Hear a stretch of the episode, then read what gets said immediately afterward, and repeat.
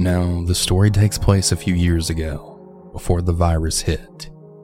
I was visiting my aunt in Louisiana when we decided to take the Bloody Mary's Haunted Museum tour. For some context, she's one of the more famous ghost adventurers in the state, as well as being very high rank in voodoo.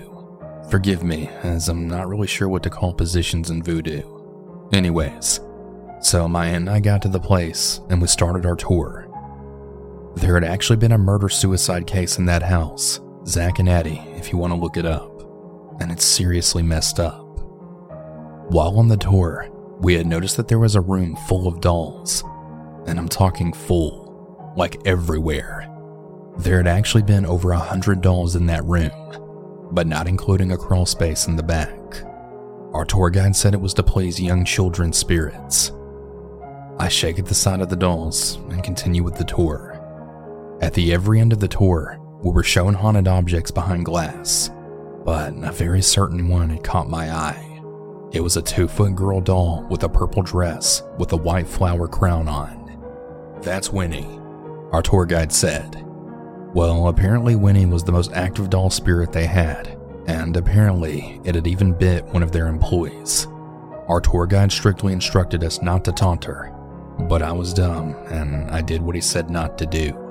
I said to the doll, How about you do something and I'll believe in you? You know, like a fucking idiot. Nothing really happened right away, so I kind of felt a little disappointed about it. Later that night, I had woke up only to not have control of my body. I couldn't talk or move. All I could do was lie down. I couldn't see from my angle, but I could sense someone or something moving around the bed, if that makes sense. The presence would move from my right foot to the left and then repeat. I then started to feel a little warm, then even warmer, until I felt like I was being cooked. I guess when others feel cold with fear, I feel like I'm being baked in it. This went on for God knows how long, but I remember waking up when the sun came up. I instantly ran from that room to the safety of my aunt. It took me a few more years for me to actually apologize to both Bloody Mary and Winnie but I'm so glad that I did. I definitely learned my lesson not to mess with haunted items again, and if anyone ever goes down to the Haunted Museum in New Orleans, please tell Winnie Silver says sorry. I used to work part time at a small nonprofit adult home. The building had dated back to over 200 years. It was once a home for troubled women and orphans, then a hospice, and finally in 1896, a home for the elderly. From my first day there, I had heard the stories. The knocking on doors during the night while no camera can catch the culprit. Residents spoke of children being kept hostage in the basement, while staff mentioned seeing a young girl in a dress wandering the floor. Shadow figures lingered in the kitchen, and most notoriously, a woman in the white dress who hazed the newbies. No one ever made it more than a month without at least one encounter. I unfortunately have had far more than that, though.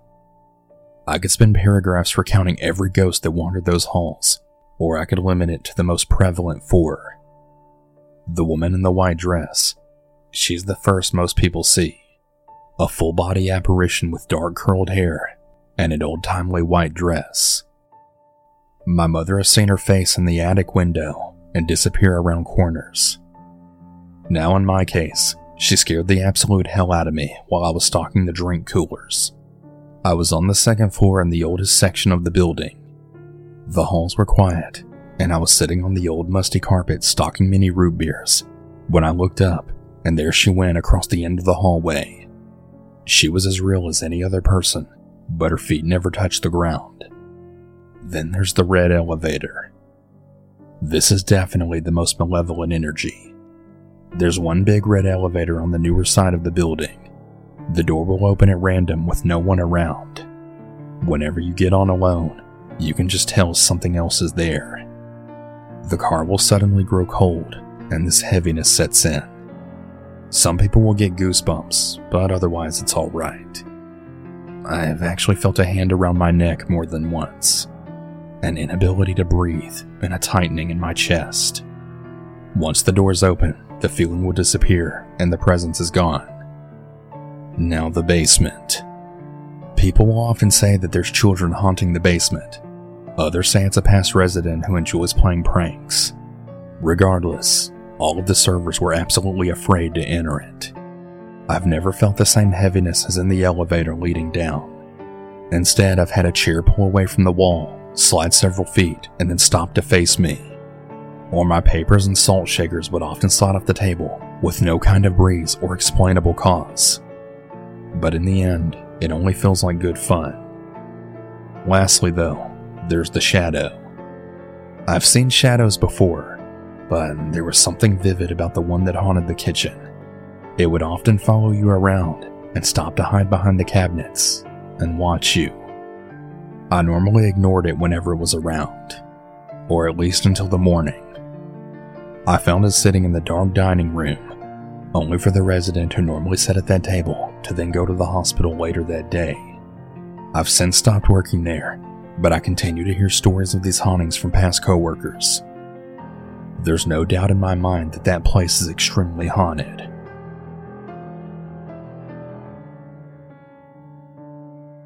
I found the Randonautica app recently. With its promise to lead you on an adventure to an anomaly, I figured with all the strange happenings I keep finding around my hometown, I might as well try it.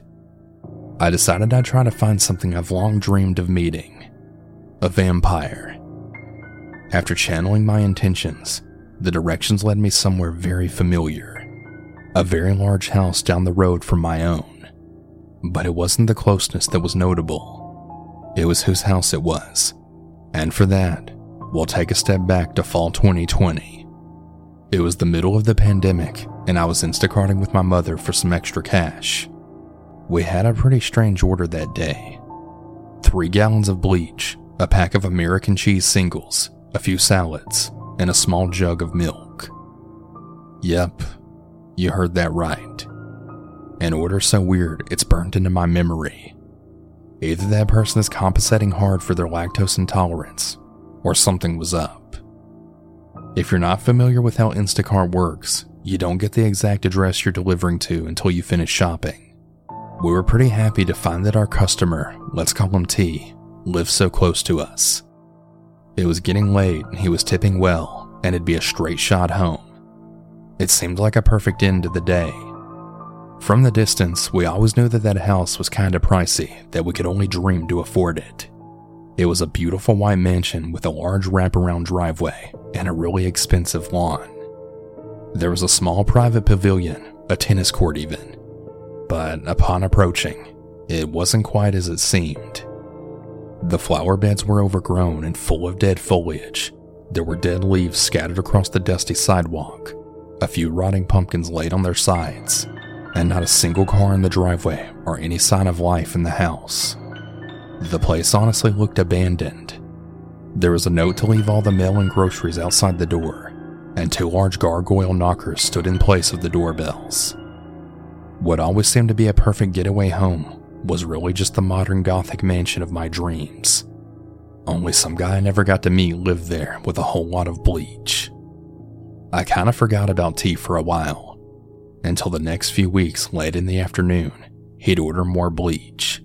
Lots of bleach, and very few items other than that. It's been a running joke that T was a vampire. He only had guests at night, never was seen doing yard work, ordered as small amounts of groceries through Instacart to keep up his appearance, and he had the bleach to clean up the mess.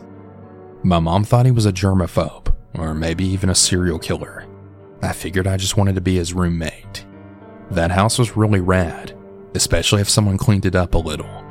But for some reason, I couldn't help but get a really weird feeling when a year later I was led to T's front yard when I asked to be led to a vampire.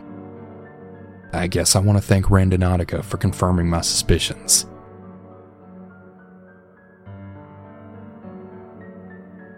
Hey everyone, this episode has been sponsored by HelloFresh. With HelloFresh, you get fresh pre seasoned ingredients and mouth-watering seasonal recipes delivered right to your door. Skip trips to the grocery store and count on HelloFresh to make home cooking easy, fun, and affordable. And that's why it's America's number one meal kit. Enjoy a wide variety of easy, delicious options for all three meals a day, plus every snack and special treat in between within the HelloFresh market. HelloFresh's high quality fresh ingredients are sourced directly from growers and delivered from the farm to your front door in under a week. Contact free, of course. I love HelloFresh personally because it just really comes in handy on nights where I just don't really feel like cooking, especially on nights when I'm just getting home from the gym. It just really makes things so much easier on me. Go to HelloFresh.com slash dinner14 and use code dinner14 for up to 14 free meals plus free shipping. That's HelloFresh.com slash dinner14 and use code dinner14 for up to 14 free meals plus free shipping. HelloFresh, America's number one meal kit. Alright, everyone, let's get back into the stories.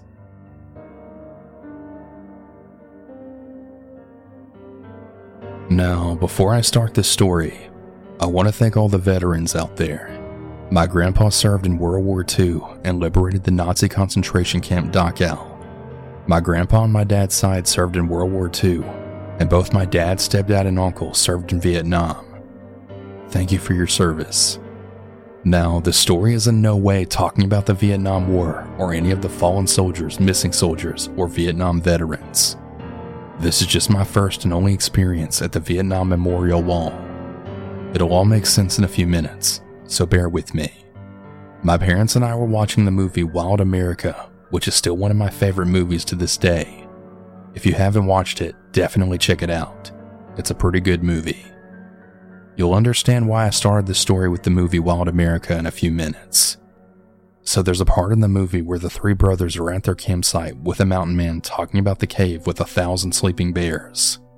One of the brothers says, Anytime, mister, you'll see it on TV. The mountain man then replies with, Ain't got no TV. They all start laughing, and the mountain man disappears out of nowhere. The three brothers get up and look around, but the mountain man is nowhere to be seen at all. I remember saying to my mom, that would be a real trip to see that in real life.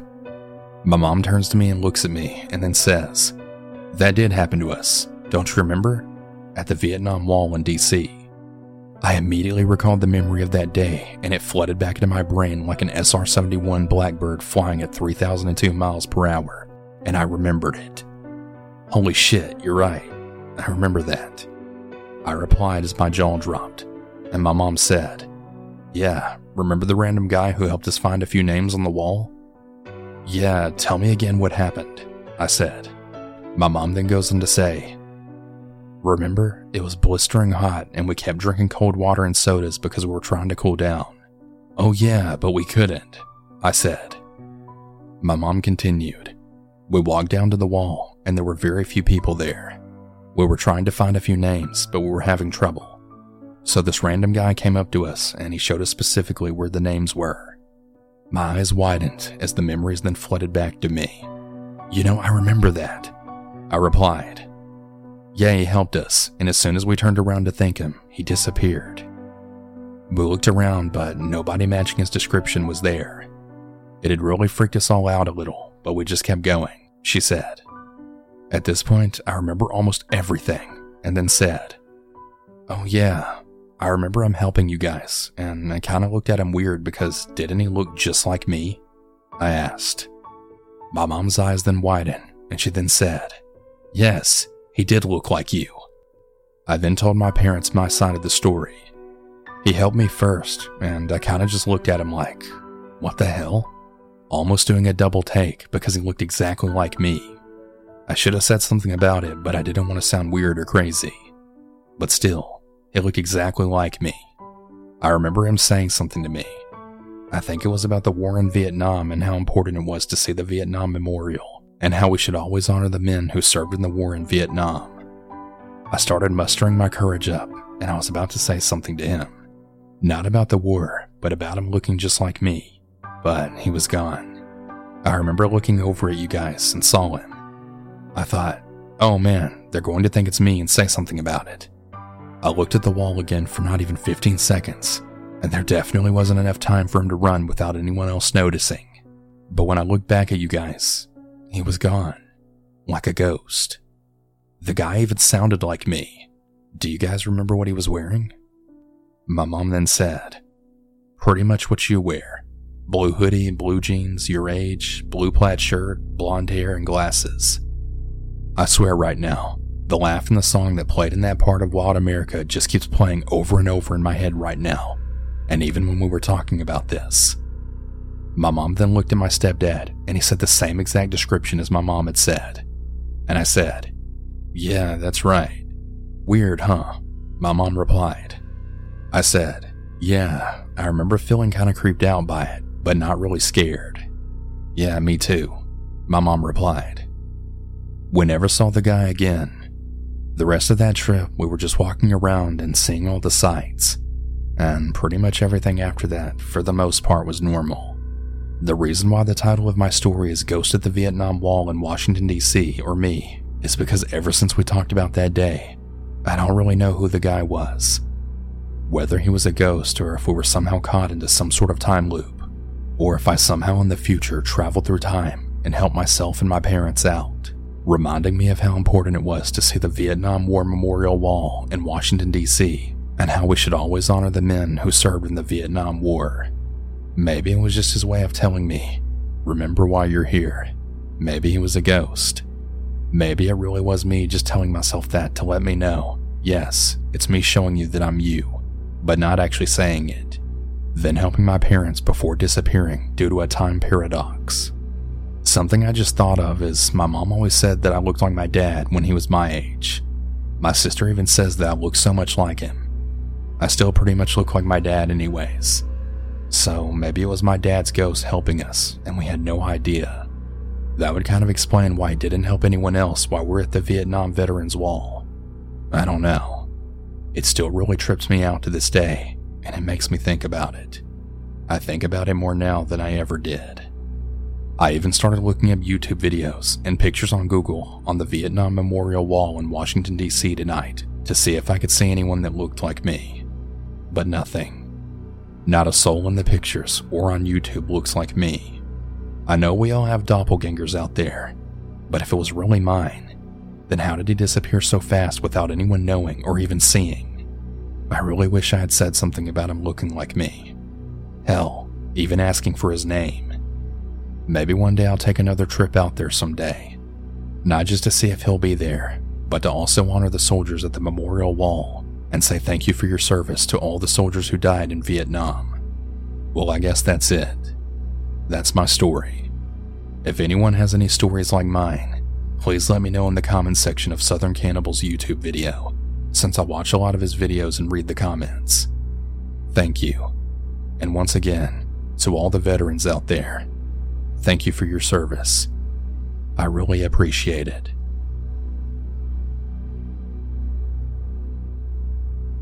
So, a little background. My dad was a cop in our small town of about 15,000 people for 33 years. About five to seven years into the job, he and his partner were patrolling the area our house was actually in. They received a call out from an elderly person who was scared someone broke into their house and was making noise in the attic. It was a small attic, but was big enough to be a small bedroom. This house was about seven to eight houses down from our house and just around the corner of another street. And there had never been any callouts for this house. Now, it was a normal looking house, kind of a cookie cutter home since our neighborhood had been built in the 20s through the 40s. There was nothing really creepy about it whatsoever, so my dad and his partner weren't too concerned since our neighborhood was a pretty safe area of the town. They figured it was just wood creaking or something along those lines, since it was an older home. They arrived at the home and went to the door and knocked a few times. The older lady answered the door, and my dad and his partner asked if they could come in. She quickly obliged. She then told them that she had been hearing noises from her attic off and on for the last few hours. At this point in the story, it's important to understand that my dad and his partner don't believe anything paranormal. So my dad said, Alright, he'll head up there and take a look. His partner stayed downstairs with the very nice lady who even offered him a cup of coffee. And as a cop working third shift, he couldn't turn that down. My dad started up the stairs and realized since the stairs were very narrow, he would soon be entering a really small space. There was a 90 degree turn with a few more stairs to get to the top, and as he turned, he heard what he thought was a TV on. He then proceeded up to get a good look into the room. It was only illuminated by the TV. A voice then said to him, Hi, officer. I'm very sorry she called you. You see, she has dementia, and sometimes she forgets I come up here for some peace and quiet. My dad, while finding the situation a little strange, all of a sudden told the man that he would let his wife know that it was just him and there was nothing to worry about. My dad then trekked back down the stairs to see his partner sipping some coffee, and he then told the lady that it was just her husband upstairs watching TV and that there really wasn't anything to worry about. The woman's face went blank, and she told them that her husband had passed away about two months ago. At this point, my dad, knowing that she apparently has dementia, attributed to her thinking that her husband had died, but he clearly didn't. My dad then asked his partner to go up the stairs and asked the man to come down to console his wife, who was showing a lot of anxiety. All of a sudden, they heard Boots blasting down the stairs like a galloping horse as his partner got to the bottom of the stairs. He then started to yell that they have to go and there's no one up there. It's just an empty room with cobwebs. My dad dropped the cup of coffee that he was holding for his partner, and they bolted out the house and back into the cruiser. Knowing they had a job to do, they knew they couldn't just leave the lady scared and alone, so they took a minute to collect themselves and then briefly discuss what had been seen. They called for an additional unit and then went back inside to check on the lady. She was fine, just sitting on the couch. They then started to apologize for leaving so quickly they then both went up the stairs to make sure it was empty, and it certainly was. It was later confirmed that her husband had in fact died about two months prior. Now, my dad never makes up stories. He doesn't believe in ghosts or anything of that nature. To this day, he still says there had to be a logical explanation. He said he knows what he saw was real and that he saw a man and spoke with him, but I think he knows he's lying to himself when he says there's a logical explanation. His partner's still around and they're still good friends, but they both chose to never speak of that night ever again.